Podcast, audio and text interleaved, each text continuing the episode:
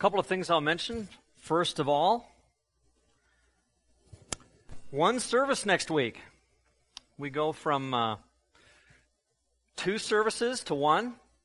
We will have a instrumental devotional, uh, probably in the fireside room. We'll see how many people show up at uh, nine thirty, and then the worship service will be at ten o'clock, and I hope that you come and are greatly blessed by that.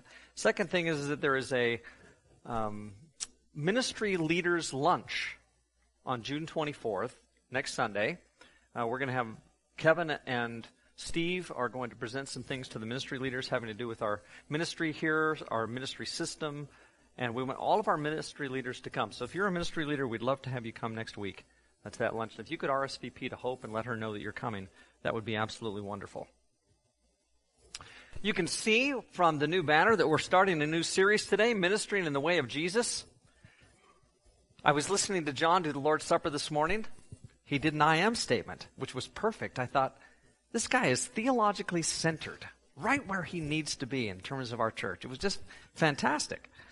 And uh, we're going to continue to to grow, I hope, and, and develop in terms of our understanding who Jesus is, especially in relationship to his Father and the whole notion of Trinitarianism and all that. It's a beautiful concept, and God can bless us richly through that. But today we're going to move into a new theme for the summer, Ministering in the Way of Jesus. And the idea is that because of who Jesus is, because he has such status, because he is the I am, we're going to try to pattern ourselves after Christ in terms of the way that we minister in our church. And so we're going to look at a few scriptures this morning that kind of focus on who Jesus is, what it is that he does, and why it is that Jesus is so compelling in terms of his own ministry. Why is it that we would want to follow Jesus anyway? It is partially because of who he is, with the uh, statement like, I am.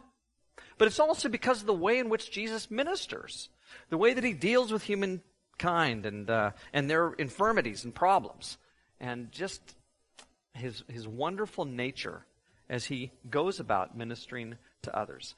So uh, we're just going to look at some scriptures here, and I hope that you're blessed by this this morning. Turn first of all to Matthew chapter four, verse eighteen, and I think if I remember right, it's on page six eighty-three in the Pew Bibles, or in the Bibles underneath the seats. I think it's six eighty-three. If it's not, somebody else can shout out the number and let me know for sure what it is. But Matthew chapter four, anyway.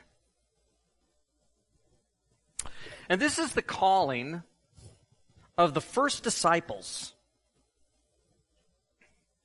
And this is not, by the way, the first occasion when Jesus meets these guys.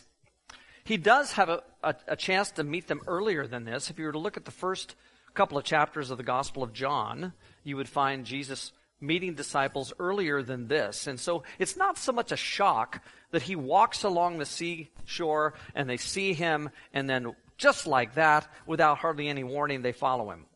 And you think, well, how is it they could just follow him with no, you know, no prior contact? But there was some prior contact. They could, they already had known Jesus a bit.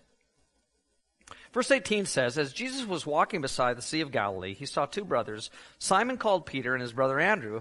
They were casting a net into the lake, for they were fishermen. And then Jesus says, and, and, he, and he says this not just to them, but he says this to us. He says, come follow me, and I will make you fishers of men. Now we always, and we should always, think in terms of reaching out to others with the good news of Jesus. But what's compelling about this to me is just the fact that Jesus had that kind of heart. Like, he wasn't just saying to us, I'm going to make you fishers of men. He was a fisher of men himself. He longed for people to be with him. He wanted relationship with them. He wanted them to know him. He wanted them to love him. He wanted to minister to them in significant ways. Now, when we talk about ministering in significant ways, Jesus had this so much at, a, at his heart. And it, it attracts us, it compels us, it moves us to be what he is, I think. Here he is reaching out to these people, and we need to reach out to others. You know, I, I've told this story before, uh, at the risk of uh, possibly grotesquing, uh, gro- how do you say this? Having grossing out everyone? Yeah, okay, that's the way it is. Like, I've told this story before about the time that the fellow in the wheelchair came into the building. You remember this? He came in, and I don't know what exactly he had. I don't know if it was cerebral palsy. I'm not sure what it was that put him in a wheelchair. It could have been advanced M S. I, I've, I've seen him a few times, but haven't talked to him a whole lot more after this incident. But he came in in a wheelchair, and he said, I need some help. Okay? What, you know, what's the nature of the problem? And he said, he said, my workers, and he said, actually, my worker and my wife are over at the building, or uh, building, at the uh, mall. And he said, I need to go to the washroom, and I need help, but they can't go into the public washroom and help me. So he said, I'm hoping that somebody here from the church can help me. And as it turned out, uh, it was, it wasn't that he just needed to find the washroom or something. He was literally covered from his ankles to the bottom of his back with what all of us have to experience sometime as diarrhea.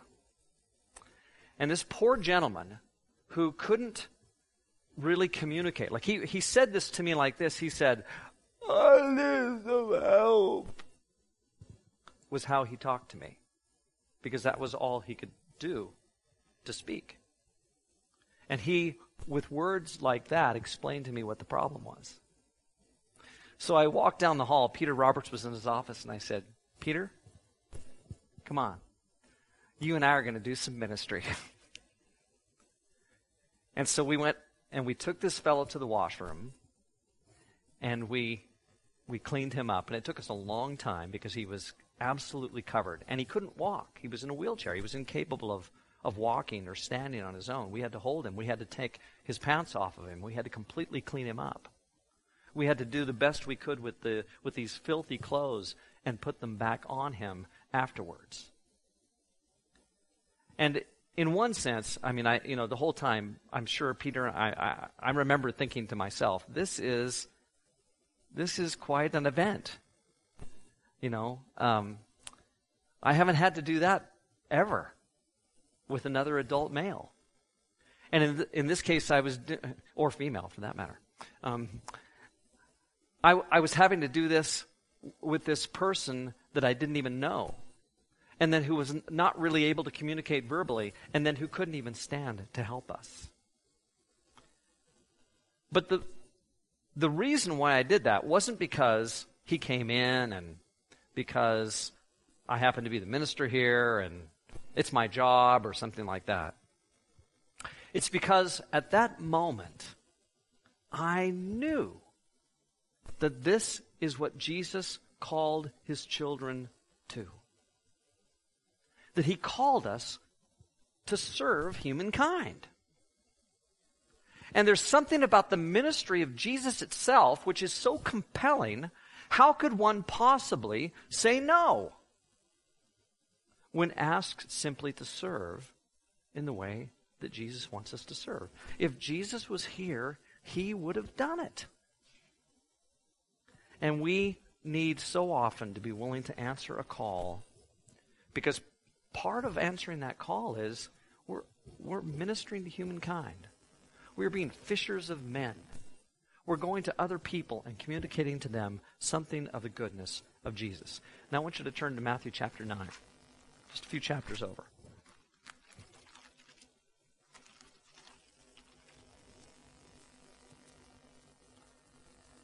And I want you to look at verse nine. It says, as Jesus went on from there, he saw a man named Matthew sitting at the tax collector's booth. Follow me, he told him, and Matthew got up and followed him. While Jesus was having dinner at Matthew's house, many tax collectors and sinners came and ate with him and his disciples. And when the Pharisees saw this, they asked his disciples, why does your teacher eat with tax collectors and sinners? Like, what Jesus was doing just seemed totally out of character with what any religious person would do. The tax collectors were not thought of in any kind of positive way. And so how is it that Jesus is spending time with them? Tax collectors and, and sinners. On hearing this, Jesus said, it is not the healthy who need a doctor, but the sick. But go and learn what this means. I desire mercy, not sacrifice, for I have not come to call the righteous, sinners. And so Jesus calls us not just to minister to people who need our assistance, so that we're just seeking humankind, trying in some way to minister to human beings wherever they might be. But in this case, specifically, those who are sinners. And that's great news, because I'm one of those. And I'm really grateful that somebody decided that I was worthy to hear the gospel and to call me to be what Jesus wanted me to be. I'm grateful that Jesus continues to take me back, despite my sinfulness now. And he actually loves me and cares for me. And then he calls me to minister to others who are in the same boat as me, who have no right at all to stand before the Lord of glory. And yet, despite the fact that I have no right to stand before the Lord of glory, he takes me back, he loves me, and then he calls me to do exactly the kind of thing that he does in calling sinners to repentance. Because that's who Jesus is. Now I want you to turn to Acts chapter four, verse thirteen. Don't, don't go away from Matthew. We're going to be back there really fast. But just for a sec, Acts chapter four, verse thirteen. And you don't need, I mean, if you don't want to turn there, that's okay. This will be quick.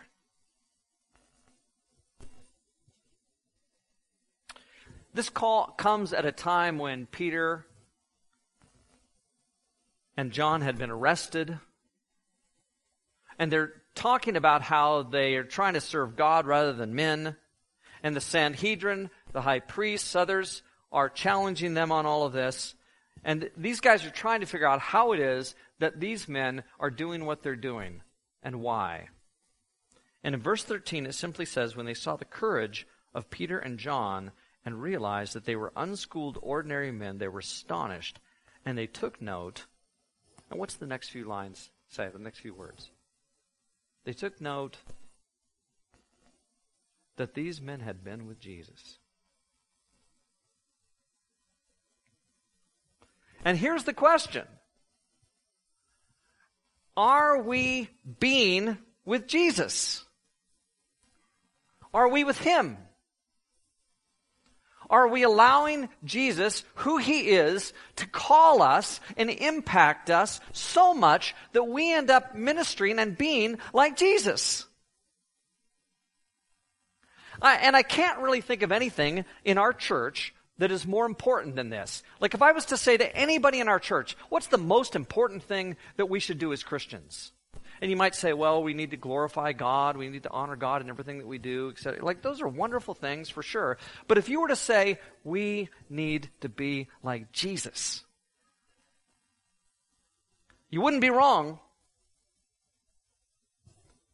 And to be with him, and then to be like what you see in him, what you experience in him, the oneness that you have with him, that teaches something about in, in your heart and your person to be like him, I just can't think, again, of anything that would be more wonderful than to say, wow, we're all like Jesus in the way that we serve other people. Okay, then I want you to go back to Matthew chapter nine, and we'll spend the rest of our time here. Matthew chapter nine. And there's there's just this great line about what it is that Jesus does as he ministers. It says in verse thirty-five, and we've seen this many times now. You, you'll remember this is the this is the end of, of bookends. Like I've talked before about four twenty-three and nine thirty-five, they're bookends. And in between, all the things in between those two bookends talk about what Jesus is and what, what he does and how he ministers. And nine thirty-five is the end of that. It says, Jesus went through all the towns and villages, teaching in their synagogues, preaching the good news of the kingdom, and healing every disease and sickness. If we were just stop there and spend some time thinking about what it means to do those things, we'd be in good shape. But then it says, when he saw the crowds, he had compassion on them, because they were harassed and helpless like sheep without a shepherd. And then he says to his disciples, the harvest is plentiful, but the workers are few. Ask the Lord of the harvest, therefore, to send out workers into his harvest field. Man, that is a direct call for us to minister in the name of Jesus. And I want you to notice what verse thirty says, sorry, verse thirty-six says about Jesus' attitude toward the people with whom he's ministering. It says, when he saw the crowds, he had compassion on them because they were harassed and helpless like sheep without a shepherd. Now, here's what I see all the time. Like, I'm not going to say that the fellow in the wheelchair was harassed, but he certainly was helpless. Like, he could not do anything, really, on his own to fix his situation. And I'm not sure Peter and I were able to really fix his situation. But he was absolutely helpless, and he needed someone. And every day, every day, people in our church experience other people who are helpless. Oftentimes, it is people who come by the building. Like, you could ask Dustin whether or not he ever meets anybody in his daily life here at the church building who is helpless in terms of really moving forward in life. All the time. All the time. We meet people constantly who just seem to not be able to move forward. And what they need in their helplessness more than anything else, they certainly need us to minister to them, but what they need more than anything else is Jesus. They need Christ to minister to them.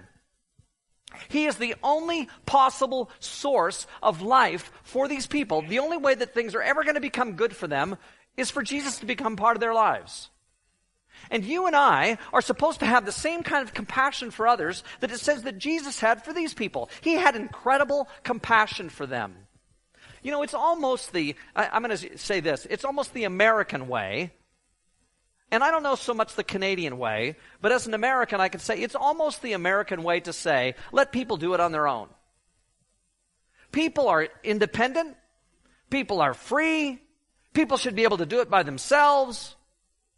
And I grew up on the West Coast in Oregon where that maybe is more present as an attitude than just about any place in the United States. It's no wonder that that corner of Northwest, Oregon, Washington, is the least churched place in the United States because these people have such an attitude of independence. They came out on the Oregon Trail, they got onto wagon trains with horses and flies and disease, and it was long and it was tough, and they made it across, and they did it by themselves.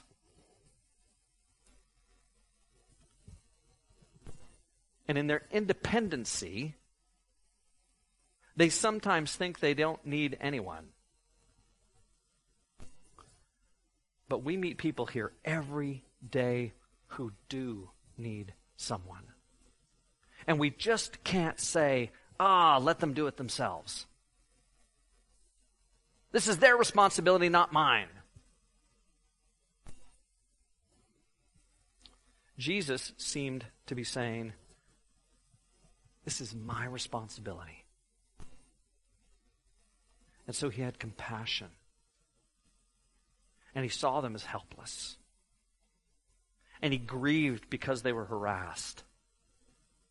And because he grieved that they were harassed, he wanted to reach out and to help. Again, you have opportunity every day in your life. Somehow, somewhere, you know somebody who is helpless.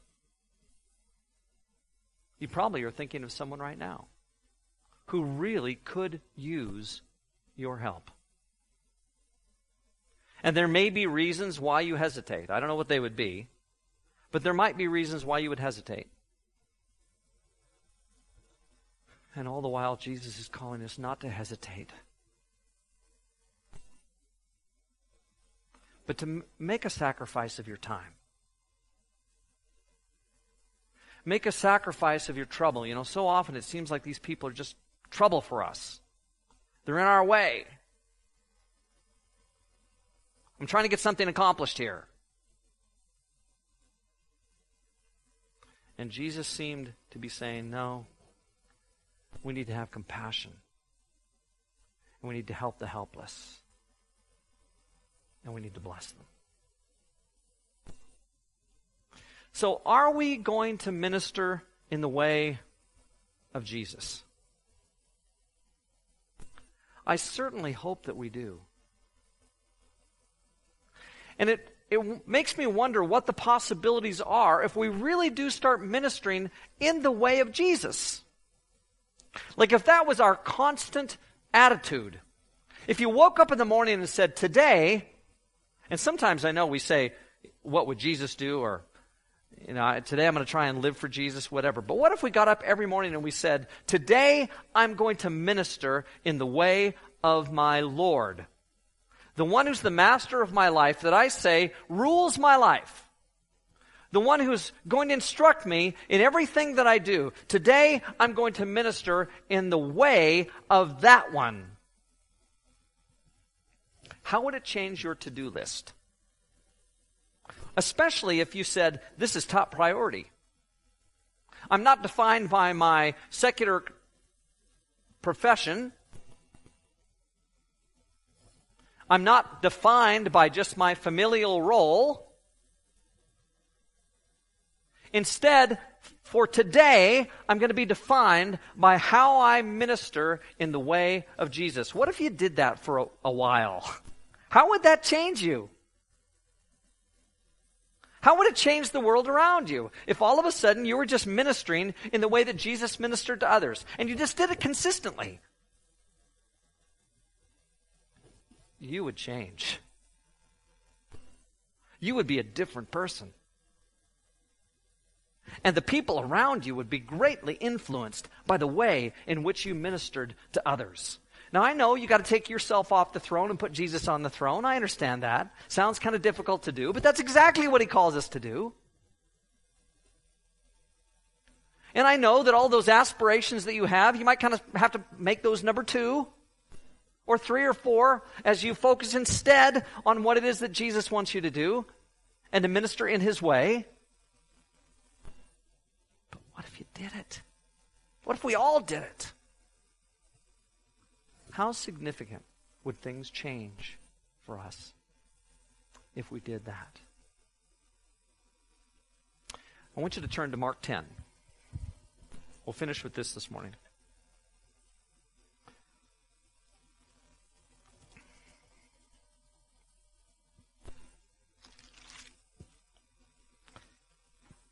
Now, I want you to keep in mind what I just said about take yourself off the throne and put Jesus on.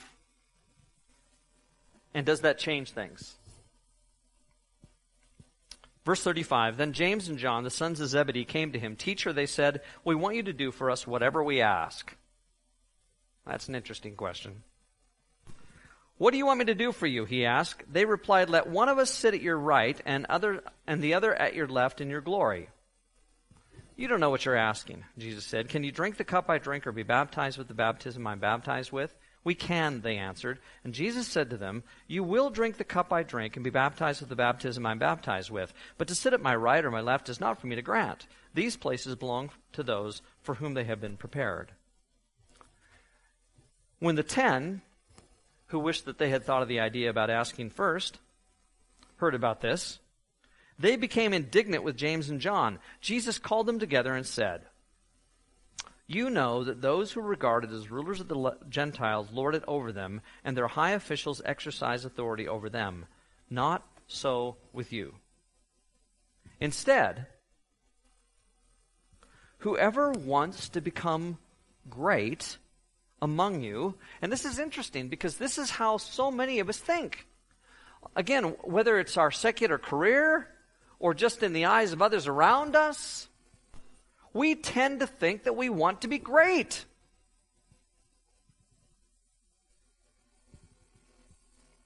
Not so with you.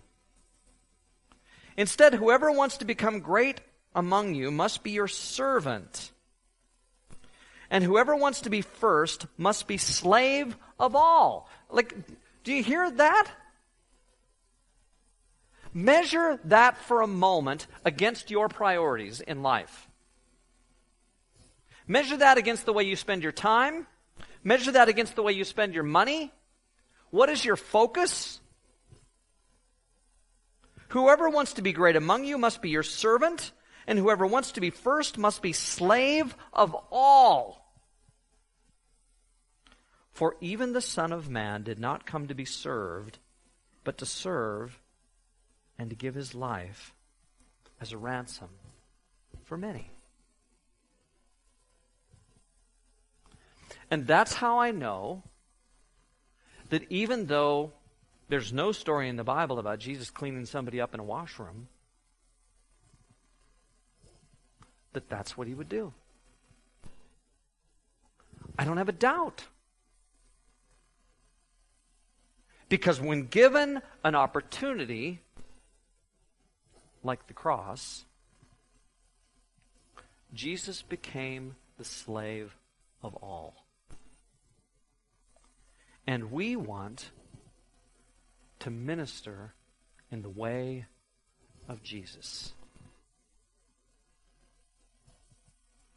Are you ready to be the slave of all? Let's pray. Lord Jesus, it is not um, it's not easy for us to pattern ourselves after you. There are things that stand in the way. Our pride, our worldliness, our own Uh, selfish pleasures, our own desires, our desires to be great, our desires to have others think highly of us. We want status. We want things. We want a life of ease. These things are so attractive to us, God, and maybe especially in our in our capitalistic society, these things just they. They compel us more than you do. But help us as people who say that we follow you first. Help us to be willing to be slaves of all. And, and break us down where you need to. And break our hearts and break our priorities. Break apart those things that would lead us in another direction than this. And help us to just serve you. In the name of Jesus we pray. Amen.